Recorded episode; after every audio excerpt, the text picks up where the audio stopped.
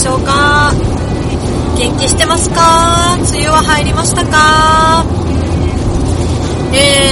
ただいま私はちょっと前のめりにいっぱい撮っておこう作戦をしておりまして、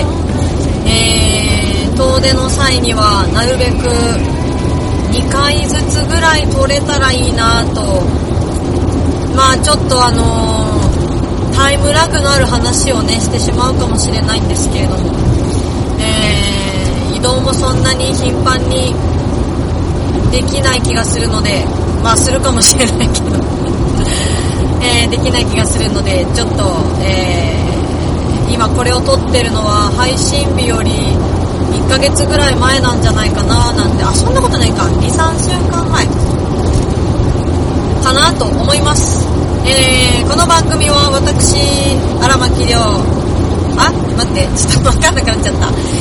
この番組は私シンガーソングライター荒牧涼が自分の運転で、日本全国各地を、歌い回っている時に見てきたもの、食べたもの、感じたこと、ライブの模様、あとはいろんなことを喋っていこうという番組です。今週も30分お付き合いくださいませ。今世の中はどのようになっているでしょうか。緊急事態宣言も解除されてるかな。私の今いる状況の時にはまだ東京周辺が解除されていないままですね。やっぱり病院内でね感染が広がってしまったりもしているので、なかなか解除に至らないという状態でございますが、病院で広がっちゃうんだったら、まあ、ライブハウスでも簡単に広がっちゃうんじゃないかななんて思ったりもしていて、躍起になってライブハウスが悪って言ってるようには私はやっぱりどうも思えない節がありまして、完全に確率の問題で、でも今、私の悪い癖なんですけど、話を一回完結させないまま次の話題に移るっていう、だから編集の切りどころがないっていうね、それに気づいた時はね、いや気をつけなきゃって思うんですよ、その都度なんだけど、なんでそれに気づいてるかっていうと、ライブのやっぱりDVD とかの編集ですよね、とか、あとまあその4月5月が普段だったら生放送のものが、自宅で撮ってきてくださいという風になっているので、そういうこともあってね、うわこれ編集難しいな自分の喋りって気づいたんですよ。でまあラジオの方はまあなんとでも、まああんまりこう編集をしない体で時間も計りながら撮ってるので編集しないんですけど、ライブってそうもいかないし、あとはまあ配信ライブですよね。配信ライブも自分のこう喋ってるのをある程度カットして配信を見てくださった人たちには大変申し訳ないグダグダ感みたいなのをせめて動画をアップするときにはもうちょっとマシにしようと試みるわけですよ。そうなったときにあれこれどうやって切るかなって気づいちゃったんですよね。気をつけます。多分それができるかできないかで話のなんていうのスキルがそんなになんか面白いこと言えなくても、あこの人喋り上手ねって映る気がするなんだっけこれでなんだっけ何でしたっけね。そうそう、移動中に撮れるか分かんないって話。あ、ライブハウスか。うん、ライブハウスのその感染拡大をね2月の段階ではまあそんなにやっぱりウイルスの正体がこんなに猛威を振るう、そしてなかなか治りにくい、そして死に至りやすいものであるっていう風にこう、なんか日本人はそうでもないんですけどね、あれが不思議ですけど、まあもちろん亡くなった方もいるので、そんな簡単なウイルスではないと思ってますけど、なんかその人数比率が、死亡に至るまでの人数比率が日本人はあまりにも少ないなという感じがちょっと印象的にはしてしまうので、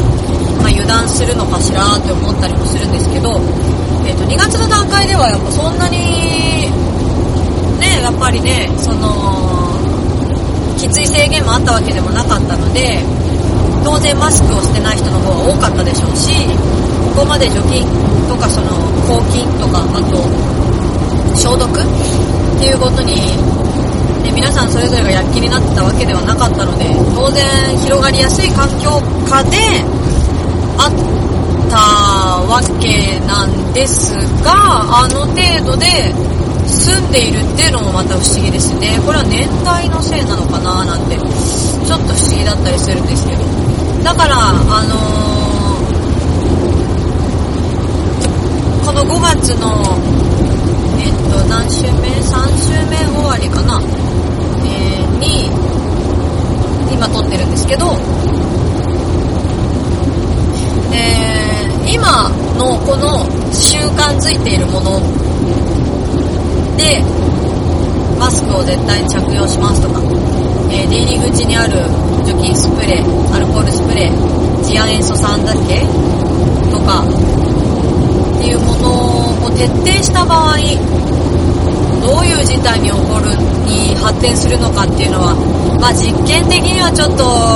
やるのも大変ですけど、実際ライブハウスももう動かなきゃいけないじゃないとも生きていけない人たちがいるっていうのも実際のところなので、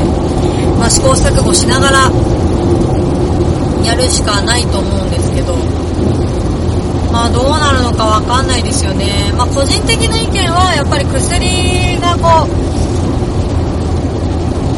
開発されるまでは安心できる要素が一つもないっていうのが個人的な今の意見ですね。だけどだからといって本当に完全に保証がちゃんとされないまま、ちょっとなんか個人事業主だったり、その事業本当に中小企業に向けての保証もちょっとずつ広がりつつはあるんですけど、なんつったって固定費が半端ないので、ライブハウスってね、私もよく知る世界ではないですけど、そういう部分はこのまま休業させたままでいいのかなっていうところはやっぱりね、悩みどころでは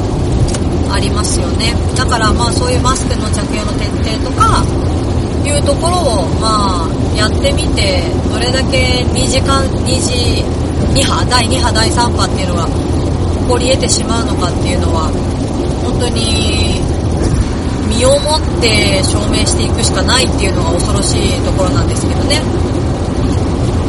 どうなって言っているんでしょうか。第2波第3波が6月7月にかけてもやっぱり起こってしまうのか、未来のことは分かりませんが、なんとかみんなで元気に生き延びて、あの時大変だったねって笑い合えるようなね、日が来るといいなってやっぱ願わずにはいられないですね。そして私はですね、今朝の4時になろうとしているところなんですけれども、東北道を北上中でして、今佐野の手前なんで群馬県に一瞬入るところなんだりかなと思います。多分そうです。ちょっとね、空が明るくなるのがやっぱり早くなってきましたね。マイチングだぜ。夜が明けるのが早いとちょっともう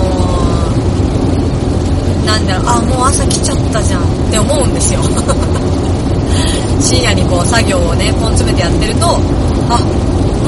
う開けちゃったじゃんって思うんですよ。けど知らんで来てからがまだまだ長いっていうのね、ところがありますよね。皆さんにとっての朝っていうのは何時になるんでしょうかね。英語の表現の話なんですけど、例えば夜2時あたりも全然真っ暗、海外のもそのサマータイムとかはよく知りませんが、日本でいうと午前2時は真っ暗じゃないですか。で、私の感じだと深夜2時だけど、0時を過ぎれば午前という言い方になるので、なんとなく朝のような気分にもなる。で、英語は午前2時をなんて言うかというと、なんだっけなひどい。待って、ちょっとね、なんだっけな、ミッドナイトとは言わないんですよね。なんだっけ、あ、すげえど忘れちゃった。モーニングって言うんですよ。朝っていう表現をするんですよ。なんて言うんだっけ、例えば夜分遅くにすいませんみたいな言い方をするとき、まあそれってだいたい10時とか11時とかの話だと思うんですけど、まあ2時ぐらいにも夜分すいませんみたいな言い方するじゃないですか。で、英語になると、なんだよまだ朝の2時じゃんみたいな言い方をするんですよね。それなんて言うんだっけな、英語で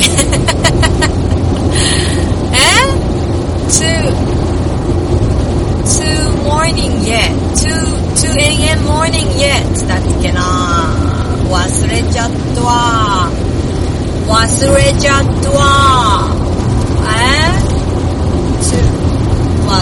た。マジ忘れた。なんてもったいない。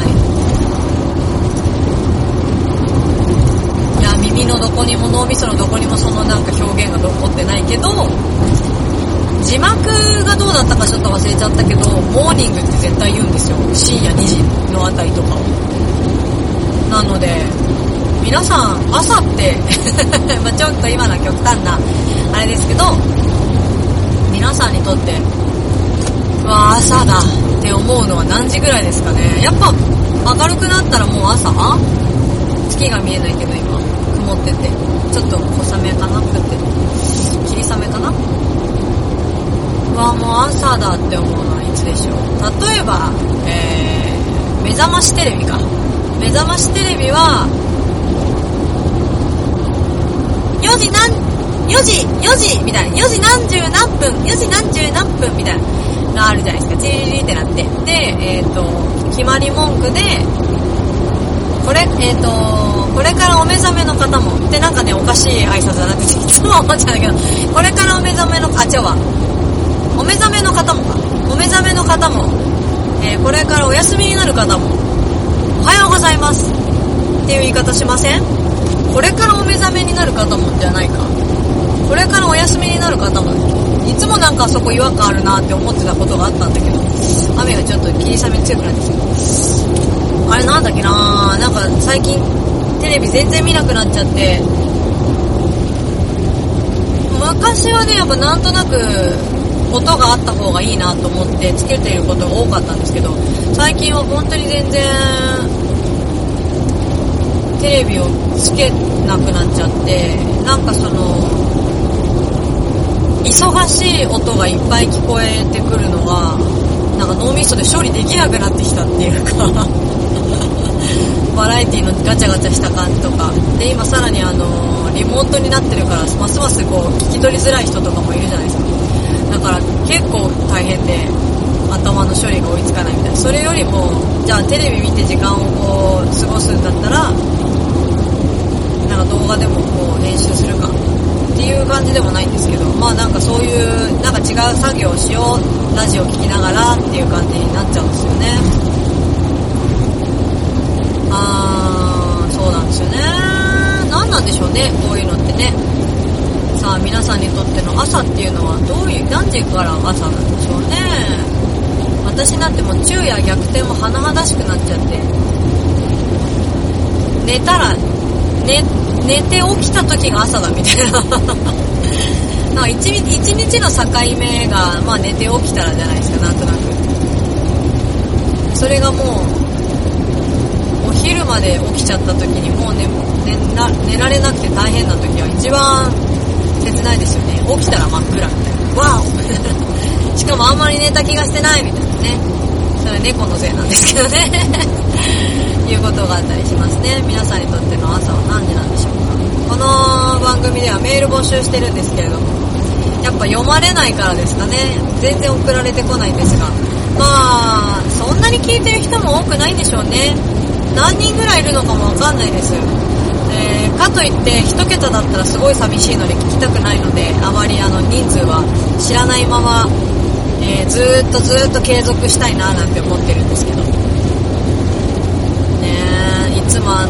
編集をしているマックスさんからは本当に何もこう文句を言われずに、もう200回に差し掛かろうとしているのに何の文句も言われずに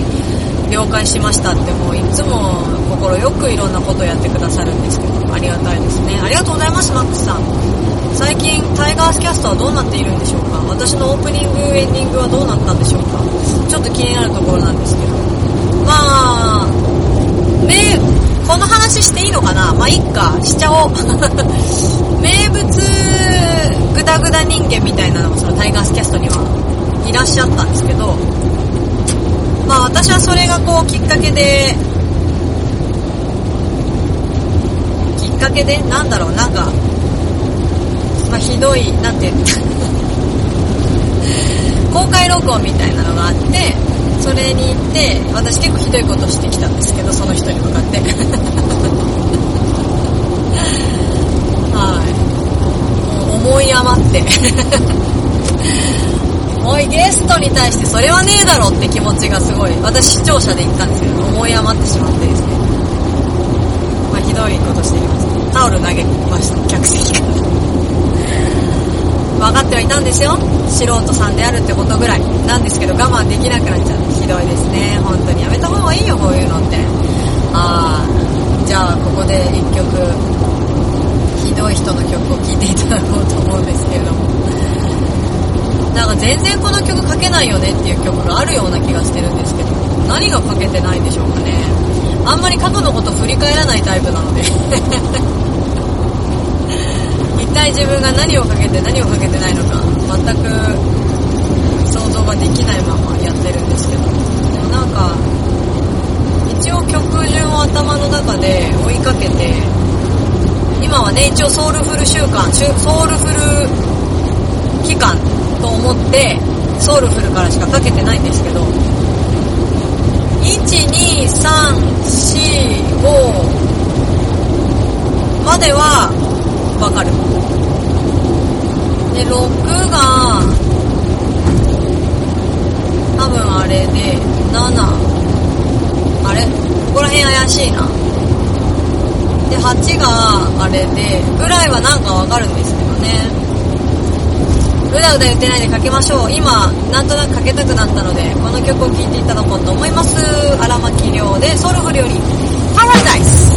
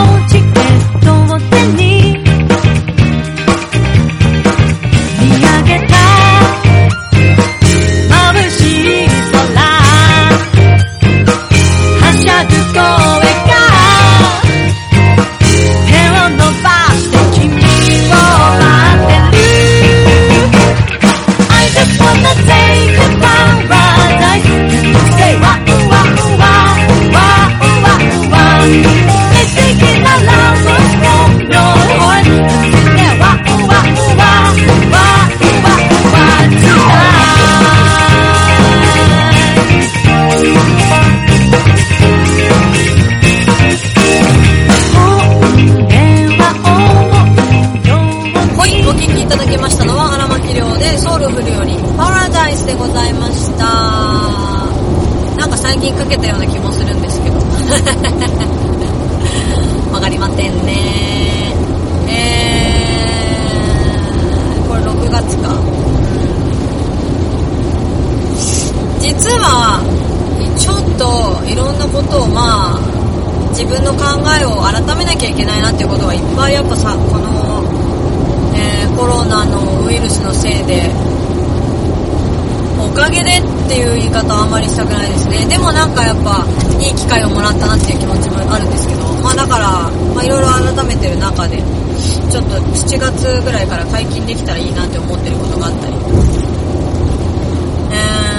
あと6月に入ってるからもうオールリクエストワンマンライブのチケットは発売してるのかな。だから開催もやっぱすごく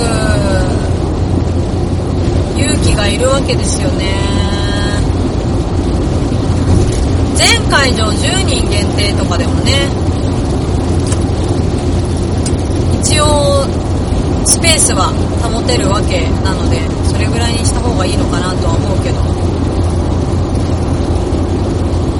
で、おそらくなんですけど、そのオールリクエストワンマンライブに向けて、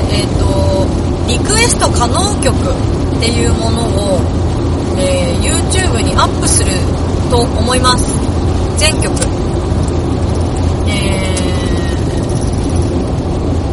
一番最初の CD をどこに設定するかが問題なんですけど、もう笑みと涙はちょっと外していいかな。再録してるのもあるしと思いながらも、涙があって、次が宝物で、その次が未来か。流通に載せるまでいくつか、作ってはいるんですよ。もちろん卓録レベルなので、もちろん音も良くないし、自分の歌レベルもね、もう本当に世に出すには恥ずかしいぐらいのレベルなので、封印したいぐらいなんですけど、封印できてると思うんですけど、買ってくださってる方はもう荒牧のライブには全然来てないというか、荒牧の存在を覚えてるかどうかも怪しいぐらいなんですけど、ただジャケット描いてくれていた八重ちゃんとはまだ付き合いがあるんでね、また何か機会があったらお願いしたいなと思うぐらい素晴らしい絵を描く人なので、あのジャケットがなくなっちゃってるのはちょっと寂しいななんて思いますけどね、作ろうと思えば作れるのかな、どうなのかな。そんなことで、で、その YouTube にアップするのはワンコーラスですね。フルコーラスではないです。ワンコーラス、テレビサイズって言い方をしようかな。1番まるっとと、大サビ、いわゆる大サビみたいなところに行って、もう一回サビ歌って終わりぐらいなイメージで。YouTube に動画でアップしていって、これがリクエスト可能曲ですよっていうのをやろうかなと思います。何年か前は全部その1分ぐらいの動画を Twitter のみで公開してた気がします。あれもね、1回に何曲撮りためたかな、すごい頑張って撮りためた気がするな。もちろん音響を通さずに、携帯から撮っただけの映像なんですけど、あれ結構体力使ったな。何曲だっけ、その時で76だから70いくつかだったと思うんですよ。そっから被ってる曲もあるから10曲か6曲は増えてる。でプラス、パッケージの CD にはしてないけど、会場限定 CD の曲が6曲あったり、配信だけしてる曲が今だけで4曲あったりするので、約90曲と、あとマンスリーで発表している曲が、大体ソウルフルに入ってるんですけど、入ってないのが1 2 3 4 5 1 2 1,2,3,4,5,6 かな、8曲かぐらいあるので、まあ約100曲はなんか大変何時間かかるんだろう、まあそういう風に考えておりますので、 YouTube で、まあ、再生リストの URL を Twitter にアップしたりしながら、まあちょっとやろうかななんて思っておりますよ。まあね、せっかくのオールリクエストワンマンライブで何をこうリクエストしていいのかダメなのかみたいなの分かった方が、まあ新しくお客さんになってくれた人とかはね、分かりやすいんじゃないかななんて思ったりもしてますので、そんなことをやろうかなと思っております。いやー、大丈夫かな。昔の曲、いやなんかダラダラ配信とかで昔の曲を何回かこうやってみようと試みたけど、あまりにもできなくなっているっていうことに気がついて、それじゃいかんだろうと。でライブまでに、もう全曲昔の曲を重点的におさらいをするので、でそれをなるべく早めに始めようと今は思っているんですけど、今だからね、今ライブがなくなっちゃってるので、できることってそれぐらいかな。あとはもうちょっと形になってから発表しようかな。他にもね、企画していることがいくつかあるんですよ。いくつかあるんですけど、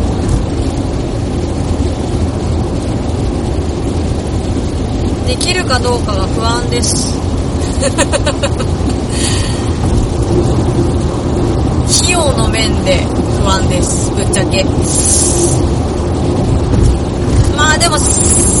最悪でも10月にちゃんとバンド音源は出したいので、できればバンドメンバーに5曲ずつぐらいは弾いてもらって、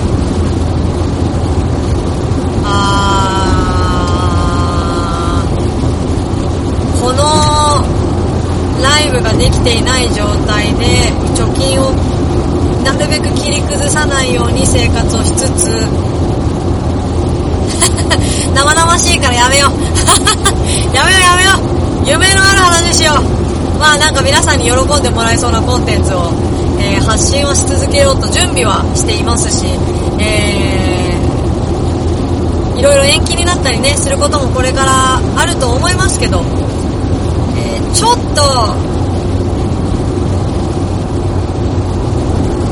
どうかな、まあできることやりたいなと思ってます。曲を作りたい欲がねやっぱ半端ないし、この作りたい欲は多分これからも増える可能性があるというか、誰かにねこうもらってもらえるっていうのが分かるとすごくなんか作りがいがあるし、作ってって言ってもらえるようになったらどんどん作りたいなって思ったりするので、まあ、ちょっと頑張ってみようかなと思っております。そういう意味でだからライブの本数は本来今年はちょっと減らそうともともと思ってもいたりしたのは、なんかそういう曲作りをたくさんしたいなっていうのもあって、まあ、来年はさらにちょっと減るんじゃないかなと、まあ今年みたいな事態にならなければですけどね、まあ、配信もしながら、普通にライブもやりながら、まあ、でも仙台、東京、名古屋、大阪でのライブっていうのを欠かさずにねやって、なるべくこう月に1回は皆さんに見てもらえたらいいなって、荒牧に会いに来てもらえたらいいなって思いつつやってみようかなと思っております。だからまあ本当はね毎月のように行きたい、その他の地域もたくさんあるんですけど、どっかねやっぱりこう絞っていかないと曲を作るっていうことがやっぱおろそかになりがちだなってマンスリーを始めた時にやっぱ思ったので、マンスリーを始めてなんかすごく充実感というか、あ、やっぱ毎月新曲をこうみんなに聴いてもらうって大事かもって思って、で簡単にその音源に私の場合してこなかったので、これからはそっちの方にも目を向けようかななんて思ったりもねしておりますね。簡単にどんどん音源をバンバン出せるようにきっと才能は枯渇しないはずだと信じながらやってみようと思っておりますよ。というわけで、ここで一曲聴いていただこうかなと思います。ソウルフルの中で一番新しい曲がこれなんですよ。聴いていただこうと思います。多分ねこれなんですよ。いますよ。ソウルフルよりParadise。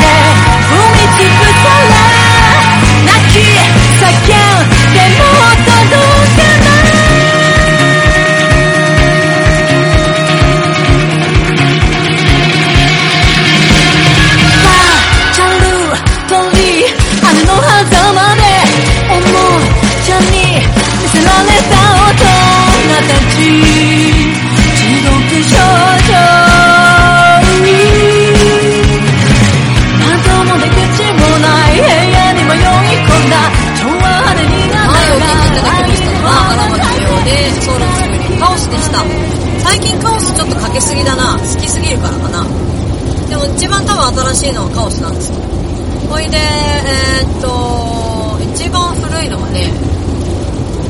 宝物ですね。ダントツで宝物。この新旧の差にですね、あれは2019年でしょ。19年だから宝物はアルバムを出した未来を出したのが2007年で、その前宝物作った2006年で、その前から歌ってるはずは2005年か、14年の開きがあるということですね。とんでもないですね。恐ろしいですね。いやー、でもなんか宝物は本当にいろんなところですごく好きになってもらえる曲なので、なんか作ってよかったなって思うし、あれを超える曲をもしかしてまだ作れてないのかななんて思ったりして、やっぱまだまだ頑張っていかんといかんなと思わせてくれる曲ですね。ケツを叩いてね。あれ、あの車下手くそ？何してんの？やだー。今日本当は喋りたい話があったんだけど脱線しちゃったから分かんなくなっちゃっちゃ分かんなくなっちゃっちゃっちゃっちゃーちゃがちゃっちゃ。あ、やばいやばい。ですね。そんなところでしょうかね。違うわ、トラックがやばいのかこれ。どういうこと？何なの？要はよそ見してんでしょあんたたち。集中して走ってないってことでしょ。頼むよ。なんかね、トラック、全員がそうとは全然思わないけど、たまにひどい人いるんですよ。やっぱね、フラフラしてる人なんだろうな、この人なんかやってんのか、眠いのか、大丈夫かなって思ってると、ハンドルのところに iPad らしき何かモニターみたいなのを乗っけて運転してんですよ。これ高速の場合ね、もう死んじゃうでしょ。で、一般道の場合は漫画ね、雑誌ね、週刊系のちょっと厚みのあるやつね、あれをねチラ見した時はね、本当に青ざめるかと思いましたね。だから皆さん本当にそういう人ね、たまにいるんで、本当に、いや全員が全員じゃないですよ、これは本当にね、ごく一部の人がそういうことしてるので、青信号だからはいじゃあ信号渡りましょうとかって当てにしない方がいいです。青信号になったなって思ったら、ちゃんと一回周りを見て、猛スピードに突っ込んでくるやついないかとか、普段歩いててもなるべくこう車道側にいないとか、まあなんとなく意識をしながら歩いた方がいいですよ。トラック、今トラックのうんちゃんのその一部の人のことだけを言ってるのであれですけど、あとはもう、ね、突然のね病気とかね、おっさんとかだったらもうしょうがないけど、でもなんかちょっとでも気をつけるように歩いてれば、まあ対応どれだけできるかわかんないですけど、まあただまあそうね、難しいね。まあ、そういう人がいるんですよ、たまにっていう、ごくごくたまにいるんですよっていうのだけちょっと頭に置きながら、ちょっと普段歩いてみてください。ちょっとびっくりしちゃった。本当はこのエンディングで喋りたい話があったのにぶっ飛んじゃったわ。これじゃあ、エンディングに行きたいと思います。荒牧亮のちょっとそこまででは、皆様からのメールを募集しております。皆様の、そうですね、最近身の回りで起きた出来事とか、お家に閉じこもりすぎて鬱憤が溜まっていますとか、いろんな思いの丈をぜひ、思いの丈を、あ、すごい田んぼに水が張っている、ぜひ荒牧に思いをお寄せください。メールアドレスはradio@ryoaramaki.com、radio@ryoaramaki.com です。よろしくお願いします。いやー、田んぼ水張ってたわー。カエルがうるさいっていうツイート最近見ましたけど、そうですね、そういう季節になってきましたね。雨の降る季節ですね。そしてなんかちょっと数週間ぶりわかんないけど、何を喋っていいかわかんなくなっちゃってあれなんだっけ、ラジオアットマークリョウアラマキ.comまで送ってくださいでしょ。で、そして荒牧亮のインフォメーションはでいいのかな、荒牧亮のインフォメーションはまあだいたいホームページかツイッターで、得ることができます。ツイッターは最新情報が載っております。荒牧亮のホー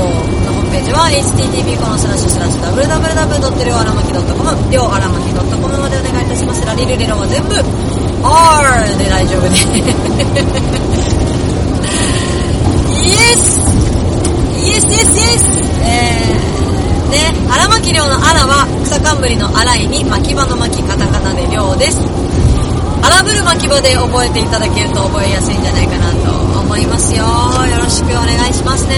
皆さん、一体どれぐらいの人を聞いてるのか全然わかんないんですけど、今週もお付き合いいただきましてありがとうございました。もう完全に夜明けですもうまあライトがないと若干ちょっと暗いなって感じるんですけど、完全にもう夜明けです。夜が明けました。まだ4時半にもなっていないのに。そうか、皆さんにとって朝って何時だよっていう話題だったんですけどね、季節ごとに違いますっていう結論に至りそうです。では、ですね、今どこ？ここはね、上河内サービスエリアの手前ですが、あと何キロぐらいで仙台に行けるのか分かりませんが、多分三郷ジャンクションから100キロぐらいにはなったと思います。三郷だっけ？三郷じゃないか。三郷三郷かで、だいたい東京から仙台は350キロなので、まあ多分あと200キロ300キロはないな、200キロか250キロぐらいじゃないかなと思います。それじゃあ来週も聞いてくれると嬉しいぞちょっとそこまで行ってきます。シンガーソングライターの荒牧亮でした。また来週。ありがとね。またね。果たして青く輝く